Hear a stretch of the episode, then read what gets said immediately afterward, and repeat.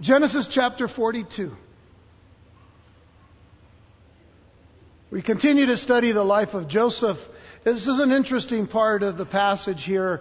Actually, the first part, which we did last time with Joseph being the prime minister of Egypt already and in second in command, especially during the 7 years of great severe famine under the leadership and direction of the Holy Spirit.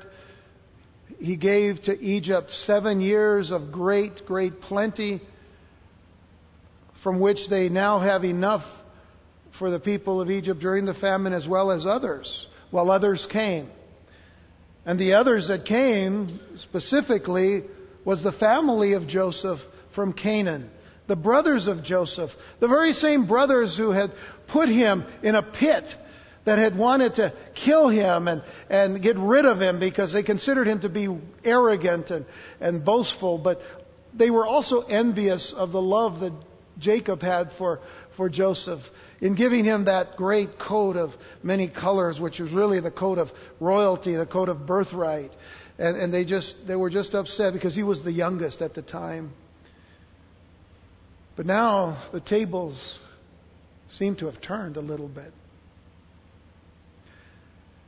And we're going to look at the last part of this chapter now with a focus not so much on Joseph, even though he plays a critical role here, but on the heart of Jacob, the father of these sons. Jacob, the son of Isaac and the son of Abraham. A person who knew God in a great way, had seen God do great and mighty things for him in the past. And there's an issue that we want to kind of focus our attention upon today, and that is on this little statement that you've probably either heard or said, which is, things aren't always as they seem. Things aren't always as they seem. Now the children of Jacob, the sons of Jacob, are on their way back to Canaan with a directive by this second in command, who is actually their brother Joseph, but they don't know that. Joseph knows them. They don't know him right now. And the directive was, you leave one of your brothers here, because he accused them of being spies. He didn't want to reveal yet who he was to them, but he was rough with them. And he says, you guys are spies, but if you do this, you leave one of your brothers here in prison. You all go and you bring your youngest brother to me.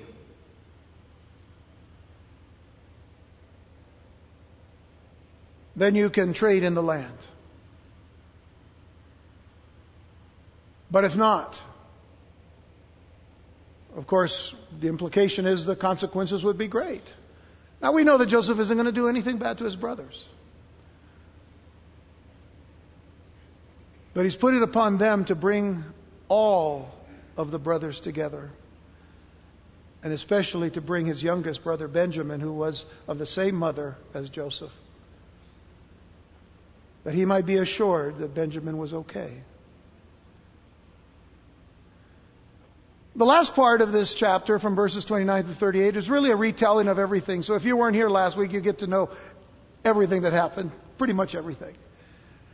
But then we focus on this one thing, this one statement that Jacob makes, which is here in our title, everything is against me. So we begin in verse 29 where it says, Then they went to Jacob, their father, in the land of Canaan and told him all that had happened to them, saying, The man who was Lord of the land spoke roughly to us and took us for spies of the country.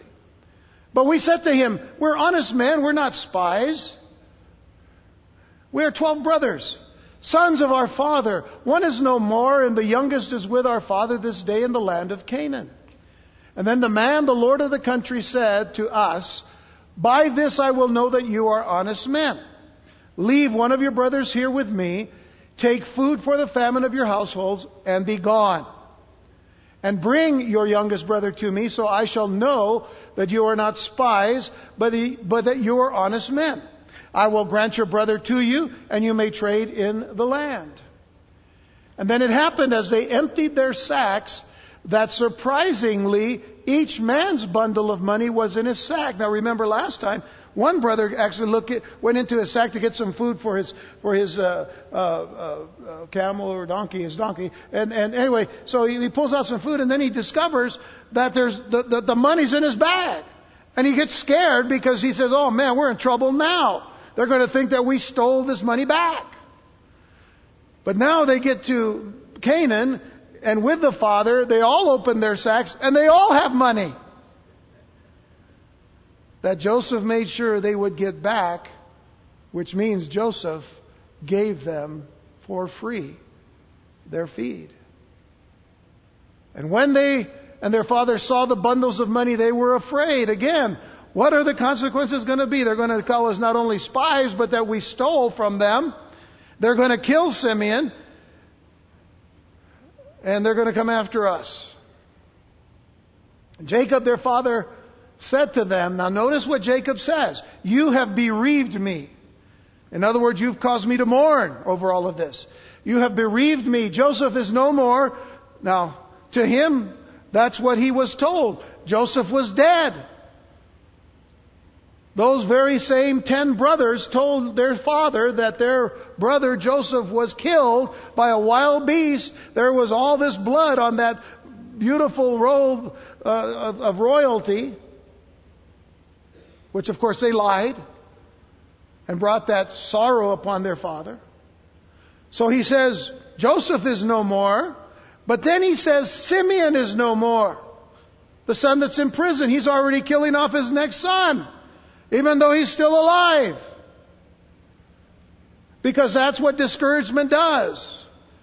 It gets you not to be optimistic about things, but pessimistic about things. The glass is half empty, not half full. You understand? Right?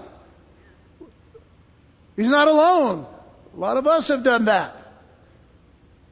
Simeon is no more, and you want to take Benjamin, and his understanding here is, you want to take Benjamin, and eventually he's going to die too, and I'm going to lose them all.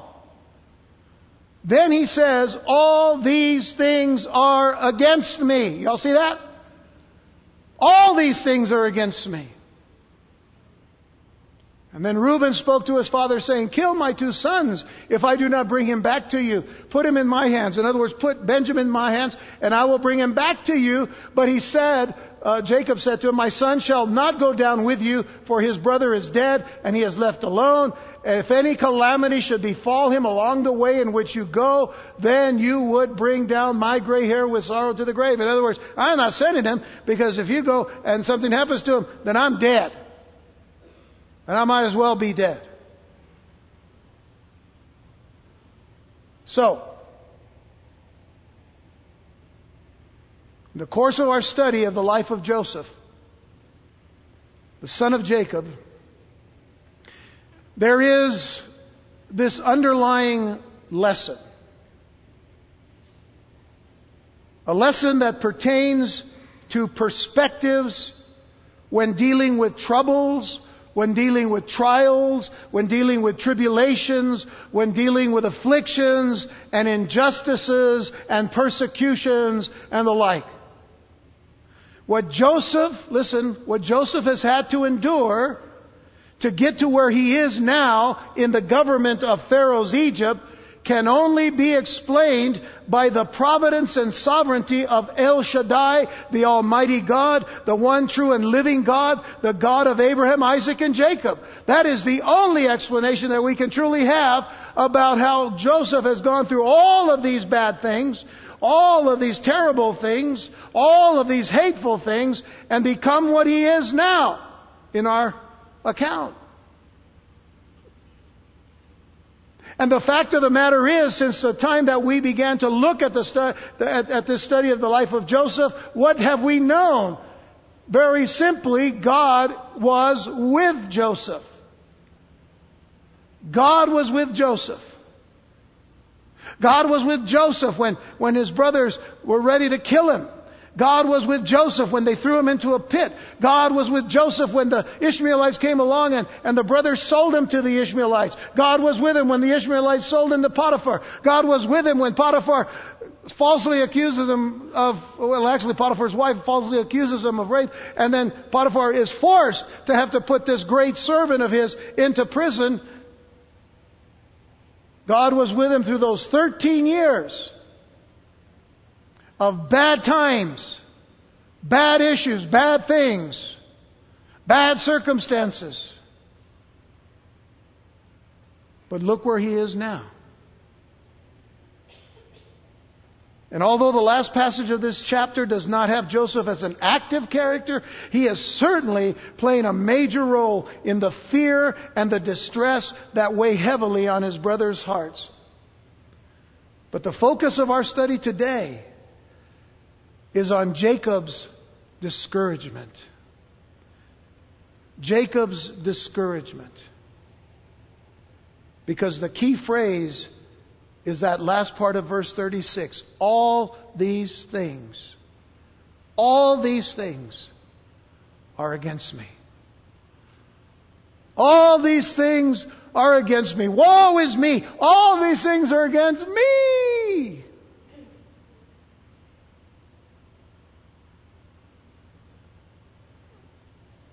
Without acknowledging this by the shaking of the head or this, have you ever felt that way? Don't tell me. Just think about it. More than likely you have. Have you ever just cried out to God, why is everything against me?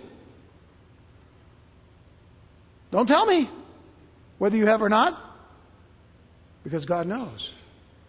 We probably have.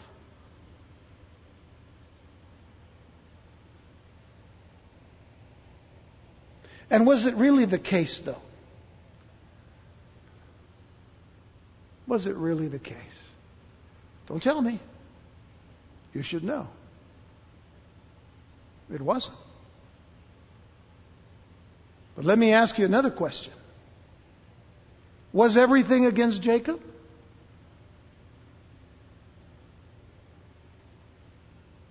Was everything against Jacob? No. I mean, let's look at the facts. Things certainly were dark for him. I'll agree with that. It was a pretty dark time for Jacob. He was going through a really rough time. I mean, he had murders for sons. The son that he really loved so much, Joseph, was now gone, and as far as he was concerned, he was dead. So nothing was going right for him in his life since he found out about that gruesome death of his son Joseph, who unbeknownst to him was alive and well in Egypt. But you see, many people seem to have the same attitude as Jacob. Many people, even in the church today, have the very same attitude as Jacob, because when things go wrong or not as they want things to go, they are apt to say the very same thing. Everything is against me. And if these people are indeed believers in Jesus Christ, let me say this. What has happened? Well, they have forgotten about God, and they have forgotten about His promises. Could that be any of us today? Don't tell me. They have forgotten about God and about His promises. And they might even blame God. Has that ever happened to you? Listen, don't tell me. But I wonder how many of us have blamed God when things go wrong. They blame God. They may even get mad and yell at God. And then they begin to yell at other people. And they might even come to the point that if God has done all these things, that well, I'm just going to leave the church. I'm just going to get out of the church. But that's when we have to come to this thought. But things are not always as they seem. Things are not always as they seem. Listen, Jacob lived. Jacob will go on to live long enough to see that everything was not against him. Jacob is going to live long enough to know that that his son Joseph was not really dead, but that he was actually the prime minister of Egypt. Jacob was going to live long enough to know that Simeon was not a prisoner awaiting execution, or that Simeon was as good as dead now that he was in a prison in Egypt. He was going to live long enough to know that Simeon was alive. He was going to live long enough to know that the life of Benjamin was not demanded to the point of death, as he had already figured out in his own heart and mind. Jacob was going to have his long-lost son restored to him. That's coming up. By the way, I think you probably already read this, right? So you know that he's going to be restored to Jacob. In other words, Joseph is. And then later on, peace and plenty will await Jacob where? In Goshen, in the land of Egypt. Things that seemed against him were all working out for him. See, they're working out for him, not against him. God had sent Jacob's son Joseph ahead of his family to save all of them during the famine. And this is where I oftentimes think, you know, the Lord does really have a sense of humor. I mean, because what did we learn about Joseph's brothers that were so upset because Joseph had shared these two dreams with them? Both dreams having to do with them bowing down to Joseph. They're saying, "You're crazy. We're not going to bow down to this dreamer." What did we just read at the beginning of this chapter last week? They all bowed down to Joseph. Isn't that great? God's just got a great sense of humor. They don't know that they have bowed down to Joseph yet, but when they find out, you know, when you find out that God has done something for you ahead of time, but you didn't believe it before, you just said, that's not God, that can't be God. And then finally you realize, wow, God did that? We sometimes feel a little foolish, don't we? It happens. But it's okay. God loves you. Don't forget that. So, I want us to look at Jacob's error. And I say that because Jacob was a believer. He knew God. And there was an error in his perspective. So I want you to look at Jacob's error and his dilemma. But before we look at Jacob's discouragement, let's look at another perspective in relation to struggles in the course of life. And I want you to look at the life of the Apostle Paul for just a moment. So turn to Philippians chapter 1. Philippians chapter 1 in the New Testament. And I want you to notice some things that Paul says of himself. Now, as you're turning to Philippians, you need to understand that this is called a prison epistle because Paul wrote this from a prison to the members of the church in Philippi. And so you realize that now he's in chains as he's writing this. So he says, "But I want you to know, brethren, that the things which happened to me..." Now I underline that phrase because that phrase is very important to our understanding of perspective. The things that happened to me could very much continue on to say, the things that happened to me made me realize that everything's against me, right? But that's not really what he says. He says, "I want you to know, brethren, that the things which happened to me have actually turned out to the furtherance of the gospel." In other words, that's a good thing. The bad things that have happened to me have turned out for good and for the furtherance of the gospel, so that it has become evident to the whole palace guard. In other words, everything that's happened to me while I have been in prison has come to the attention of the palace guard and to all the rest that my chains are in Christ. Just a quick definition of this is to say that Paul was saying, I might be in physical chains, but I'm free to give the gospel of Jesus Christ. And really the ones who are not who are not free are the ones that are chained to me. The guards that wish they hadn't gotten this duty because they couldn't get away from Paul. And how many of them came to know Jesus because they were chained to this apostle. And then he says, and most of the brethren in the Lord, having become confident by my chains. In other words, because we've seen what Paul has done in the midst of his suffering, he's preaching the gospel, they have become more confident and are much more bold to speak the word without fear. It is an encouragement when we see somebody going through problems and yet standing fast for the gospel of Jesus Christ. So he says, some indeed preach Christ even from envy and strife. And there were those who didn't like Paul. And so when they preached Christ, but it was done with a bad attitude, you know. And we're not going to get into the details of that. But he says, some indeed preach Christ even from envy and strife, and some also from goodwill. The former preach Christ from selfish ambition, not sincerely, supposing to add to my chains. But the latter, out of love, knowing that I am appointed for the defense of the gospel. Then he says, what then? Only that in every way, whether in pretense or in truth, in other words, whether just pretending or just acting as if you're doing something, you know, but that's not really your heart. He says, whether in pretense, by the way, pretense comes from the word pretend. So pretense or in truth, Christ is preached. Whether it's done in pretense or in truth, Christ is preached. And in this I rejoice, yes, I will rejoice. Christ is preached. Notice his attitude. Notice his perspective. It isn't the same perspective as Jacob's. So when Paul in verse 12 writes the words, the things which happened to me, he's not writing to complain, but to inform. He was not writing to detail his discouragement, but rather his victory and triumph over adversity. He had plenty that he could have complained about. I mean, in other letters, he talks about him being shipwrecked. He talks about him getting lashes and being beaten and being stoned. As a matter of fact, in one place, he was stoned to the point where he stopped breathing, and the Lord brought him back to life. But he never says those things in complaint. You see the perspective. But it's the victory over the trials.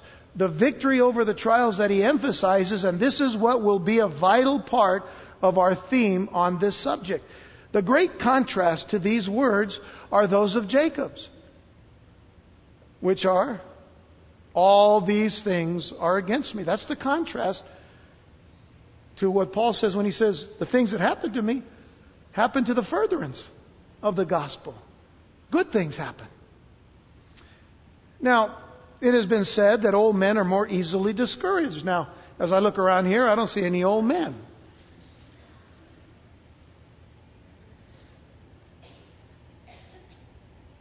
But if there were any old men in here today, we'd have to say that for some of them, the weight of troubles and sorrow of a lifetime can break the spirit of a man. I've seen it happen in some people who become very resentful, very bitter about the way they feel that they've been treated. And this is where Jacob was. He was getting up in years. He had lost one son. Another had been held prisoner. I don't know that I could ever understand how it may feel for some people who are fathers and who lose children before they die. I could not ever understand the pain of that. Or mothers who have children that die before they die. I can't understand. I don't think I could ever understand. I can't go to a person and say, you know, I understand what you're going through. No, I don't. I don't understand. And none of us should ever say that we do, unless we've gone through it ourselves. But here was Jacob, who had lost one son. Another had been held in prison. Now his youngest was being demanded. I mean, can you just see his heart dragging so low? I've seen people like that. But blessed is the man or the woman who is not easily discouraged. Blessed is the person who is not easily discouraged, because in them you see hope. You see hope. Now, Paul talks about three things in 1 Corinthians chapter 13. Now, the whole chapter is about love, isn't it? But at the end, he says there are three things Faith, hope, and love. And the greatest of these is love, but at the center of the three is hope. Hope is, our hope in Christ defeats discouragement. Our hope in Christ and in His promises defeats discouragement. Have you ever given a young child, a little boy or a little girl, a set of toy binoculars, or maybe you've let them play with an old set of binoculars that you have? The first thing that they usually do is they pick them up and they look through the big lenses. They look through the big lenses and they're looking and they're saying, oh, they go around the house and they say, you know, they're looking through the wrong end, aren't they? And they're saying, everything's too small, or everything's too far away. And then they're tripping over each other, you know, over things because, you know, because all things look farther away than they usually are. And there are a lot of people who walk through life that very same way. A lot of people, and sad to say, even people in the church walk that way. Everything is out of perspective. Everything seems out of reach to them. Sadly, as I said, there are a lot of believers. Some are constantly discouraged. The smallest problems seem like mountains, and they cause faint-heartedness and maybe even backsliding. Maybe the preacher, to them, doesn't preach right, so they get angry. The sermon's too long. The sermon's too short. I can tell you right now, this one's just right. But they say that, you know, the sermon's too long, the sermon's too short, the preacher's too emotional, the preacher's not emotional enough. Oh, you know, maybe he's just too dry. Oh, you know, his jokes we don't understand. Don't say anything. But some folks are continually finding fault with something. And then they try to get other folks to agree with them. This is part of the problem here. This is part of the error we need to talk about. They spend hours on the phone with this one and that one trying to build their case and get others on their bandwagon with them. And the whole problem is usually that they're looking through the wrong end of the binoculars. They're looking from the wrong perspective because they're discouraged, and since they see things wrong, they want everyone else to see things wrong too.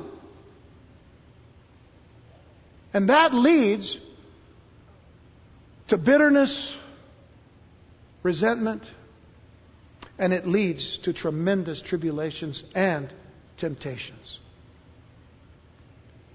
Let me just say outright that discouragement is one of the devil's greatest tools. Discouragement is one of the devil's greatest tools. It's not the tool that God uses. God does not discourage. As a matter of fact, He exhorts, which means He encourages us. The devil likes to discourage us. The enemy of our faith does all that he can to discourage God's people, that they not see things as they are, making mountains out of molehills. Sweetness in their mouths will taste bitter. Humility turns into haughtiness and arrogance. Charity and love are laid aside just so that they can become more critical of things. But that is not the way we have learned Christ. As a matter of fact, let me tell you what Paul says in Ephesians chapter 4, verses 17 through 24, because that little phrase comes up here in just a moment. This I say, therefore, Paul says, and testifies in the Lord, that you should no longer walk as the rest of the Gentiles walk, in the futility or the vanity or the uselessness or worthlessness of their mind.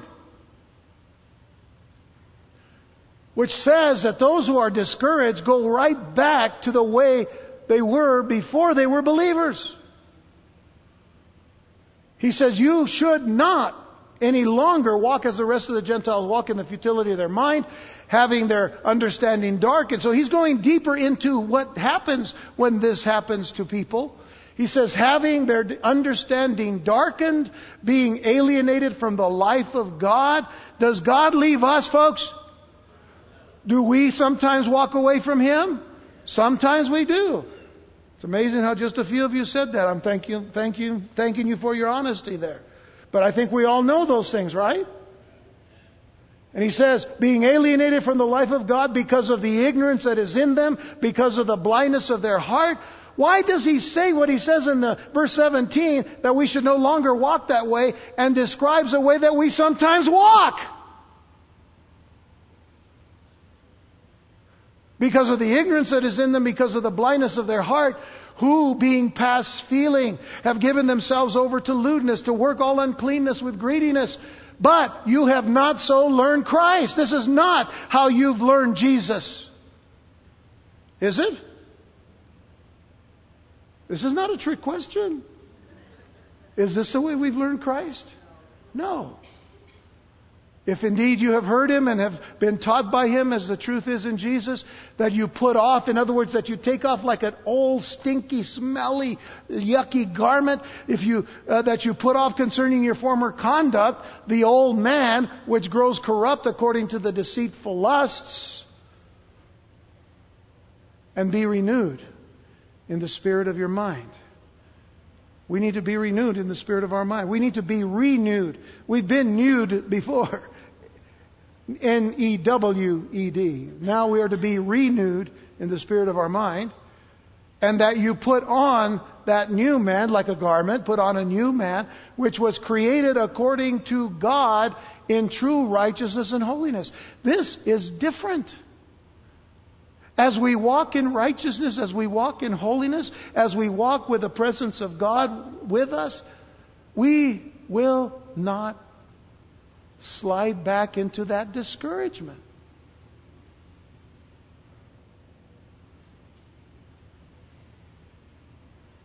After Paul's shipwreck in Acts 27, you would think, after all the things that Paul has gone through, because Acts is 28 chapters long, so we're getting toward the end of the account in Acts that Luke gives us. And in 27, Paul has his shipwreck. In chapter 28, what do you think he says? Or what do you think is said of Paul in Acts 28? You know what it says very simply? Luke tells us, he says that Paul thanked God and took courage. Now listen to that. Paul thanked God and took courage. If you want to read that, it's Acts 28, verse 15. Paul thanked God and took courage.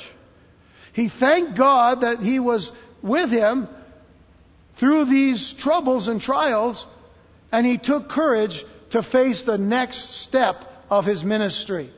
We need to take courage for the next step we take after this message, after we leave here today.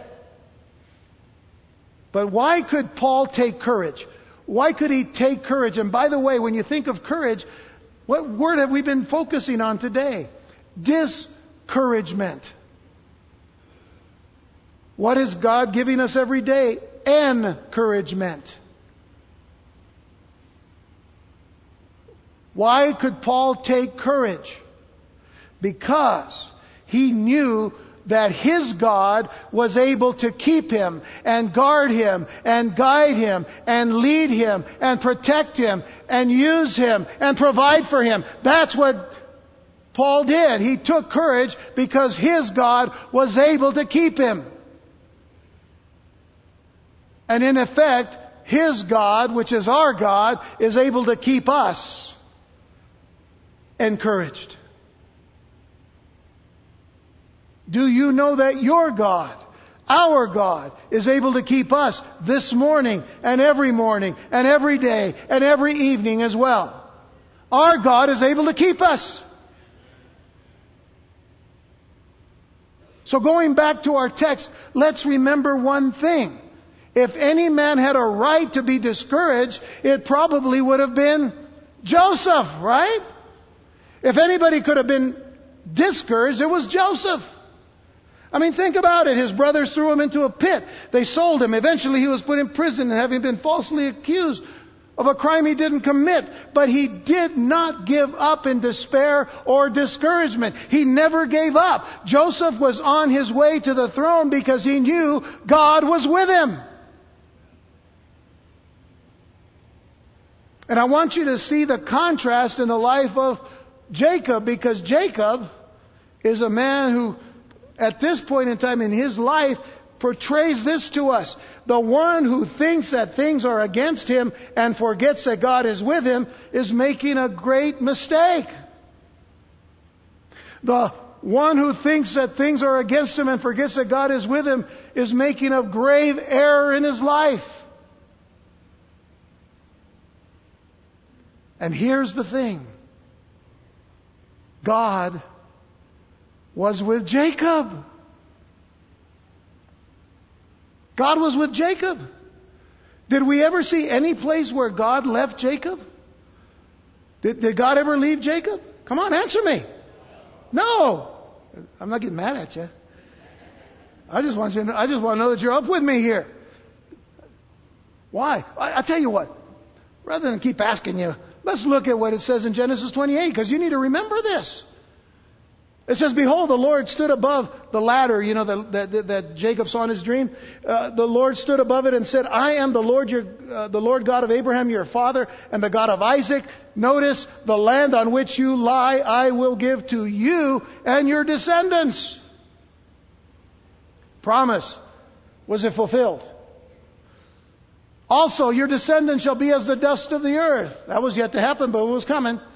"Your descendants shall be as the dust of the earth. You shall spread abroad to the west and the east, to the north and the south.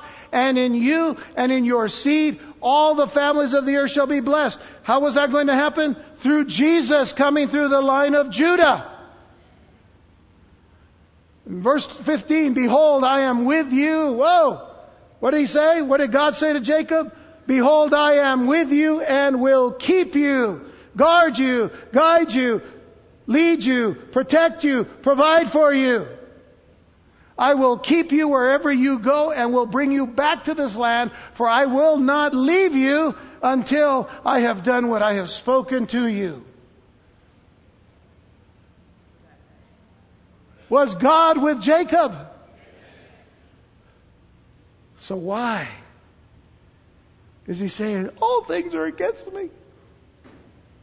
By the way, do you know that the Lord made the same promise and covenant with us? See, that's a covenant that God made with Jacob. And does God keep his side of the covenant? Come on, I don't hear you. Yes. Thank you. It's 12:15 in the afternoon now, folks. We need to be awake here. God keeps covenant, doesn't he? How about Jesus? How about the promise that he gave to us in Matthew chapter 28, verses 18 through 20? "And Jesus came and spoke to them, to the apostles and the disciples, before he ascends into heaven. And he said to them, 'All authority has been given to me in heaven and on earth.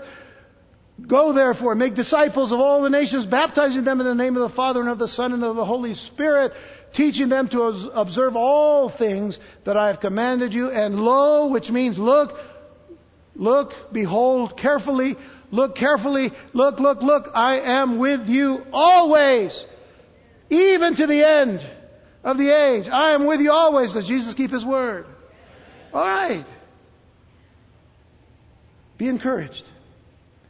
Jesus said, "I am with you always," so we need to keep in perspective that he is with us and he is working things out on our behalf always. No matter if there are some good things or bad things happening, is God not with us and is he not working things out on our behalf? All right, so in this perspective, always remember that wherever or whatever comes is for our good and also for the glory of God. Always remember that. Everything that happens is for our good and also for the glory of God. Never forget, you cannot separate that. So I want you to look at Romans 8 and verses 27 and 28.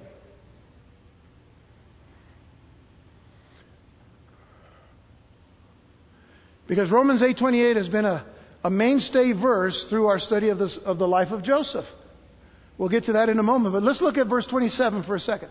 Now he who searches the hearts knows what the mind of the Spirit is, because he makes intercession for the saints according to the will of God. Christ makes intercession for us according to the will of God. Now, Pastor Tom and I were having conversations. We always have these conversations about phrases that people use and say, you know, in society today. And sometimes, you know, you listen to interviews on sports radio or talk radio, or politicians will say this when they're being interviewed from time to time. It's just a little phrase, but I think you've all heard it. It is what it is. Right? You've all heard that. It is what it is. I listen to that and I say, what is? It is what it is. It is? What is? So I don't understand that. It is what it is. And then when they add other little phrases like, at the end of the day, it is what it is. What? Well, you know what I've come to realize is that they don't finish what they say. Because Paul, in one of his letters, he actually says, I am what I am. Now, Paul is not Popeye. Because years ago, those of you who remember Popeye, he used to say, I am what I am. And that's all that I am. I'm Popeye the Sailor Man. You know? This is Popeye, right? I just want to make sure you're awake here, you know, doing my Popeye thing. But Paul actually said it first, not in that way. But I want you to know how he completed what he said. He said, I am what I am by the grace of God. Oh, that changes everything if we at least finish what we're going to say. It is what it is. It is. Things are what they are by the will of God, by the grace of God, according to His purposes, as we'll see in the next verse. Let's finish what we're saying. Then I'll be happy. It is what it is. By the grace of God. It is what it is by the will of God. Because you see, God is in control, isn't He? God is sovereign. God is righteous. God is holy. He's providential. His hand is on everything, and He's working all things for good, as it says in verse 28. We know that all things work together for good to those who love God. Underline that phrase, because it doesn't work unless you love God. But to those who love God, to those who are called according to His purpose. Things are what they are according to His purpose and His plan and His grace and His will. So in times of extreme difficulty and burdening problems, and without raising your hands, how many of you have gone through extreme difficulties in recent days or weeks or months or years? Some of us have.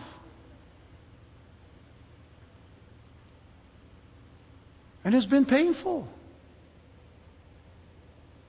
But in times of extreme difficulty and burdening problems, I don't want you to utter the words, everything is against me.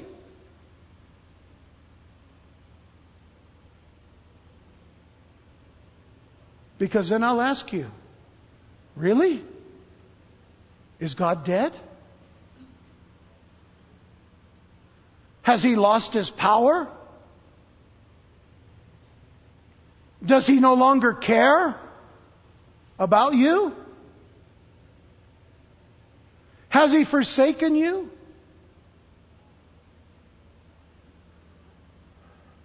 I want you to think of this picture. On the cross of Jesus Christ, He makes a statement that was said to fulfill Scripture. My God, why hast Thou forsaken me? You've heard that.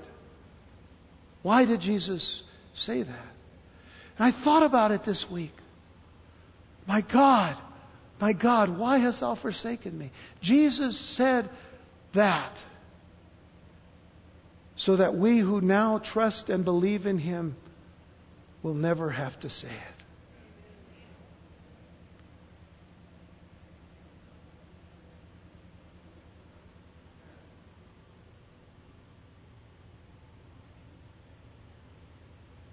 Is God dead? Of course not. Has He lost His power? Of course not. Does He no longer care? Of course not. Has He forsaken you? Of course not. Therefore, take courage. Take courage.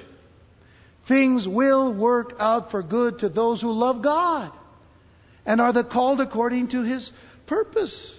I got to tell you about Jacob. Jacob's last days, and you all know this because you probably already read it, but Jacob's last days were going to be his best days because he would soon find out for himself that if God be for us, who can be against us? By the way, that's in Romans 8 also, verse 31. Just so you'll know. If God be for us, who can be against us? Jacob's going to learn that. Therefore, he doesn't ever have to say again, everything is against me. All things are against me. Woe is me.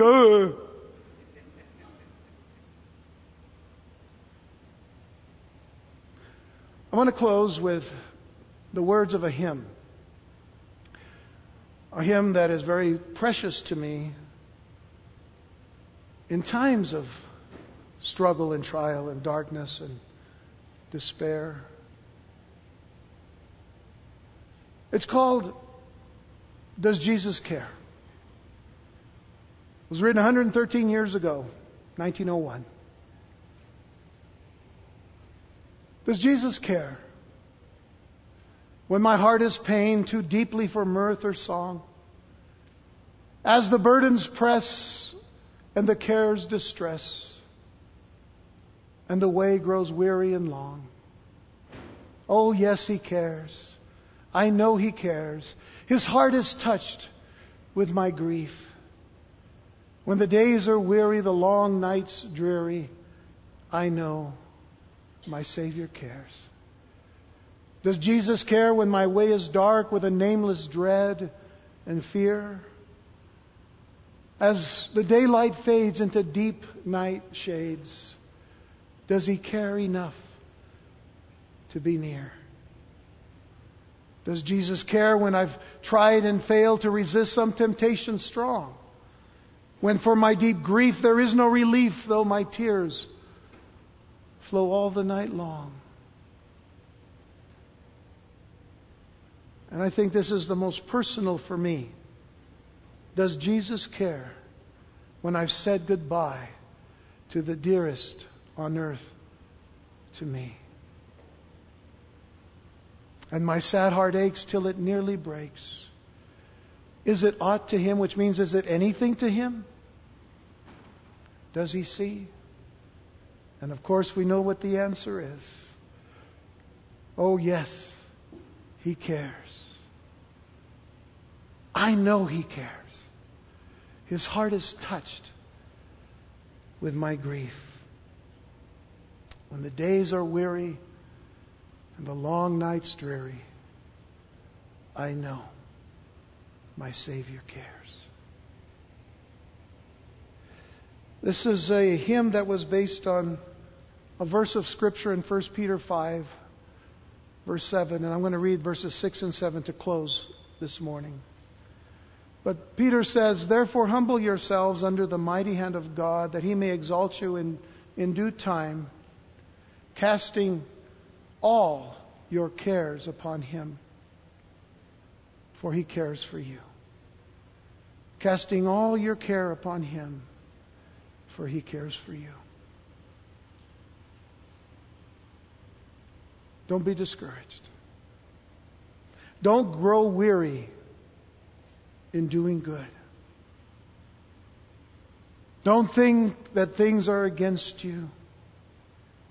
Just remember, all things work together for good Does it help to make more sense to you through this struggle of perspective? What perspective have we been looking at in life? Through the lens of the binoculars turned the wrong way? Or to turn them the right way and look at all the things that God will magnify on your behalf. God loves you. I love you. Take courage. Be strong in the Lord. Let's pray.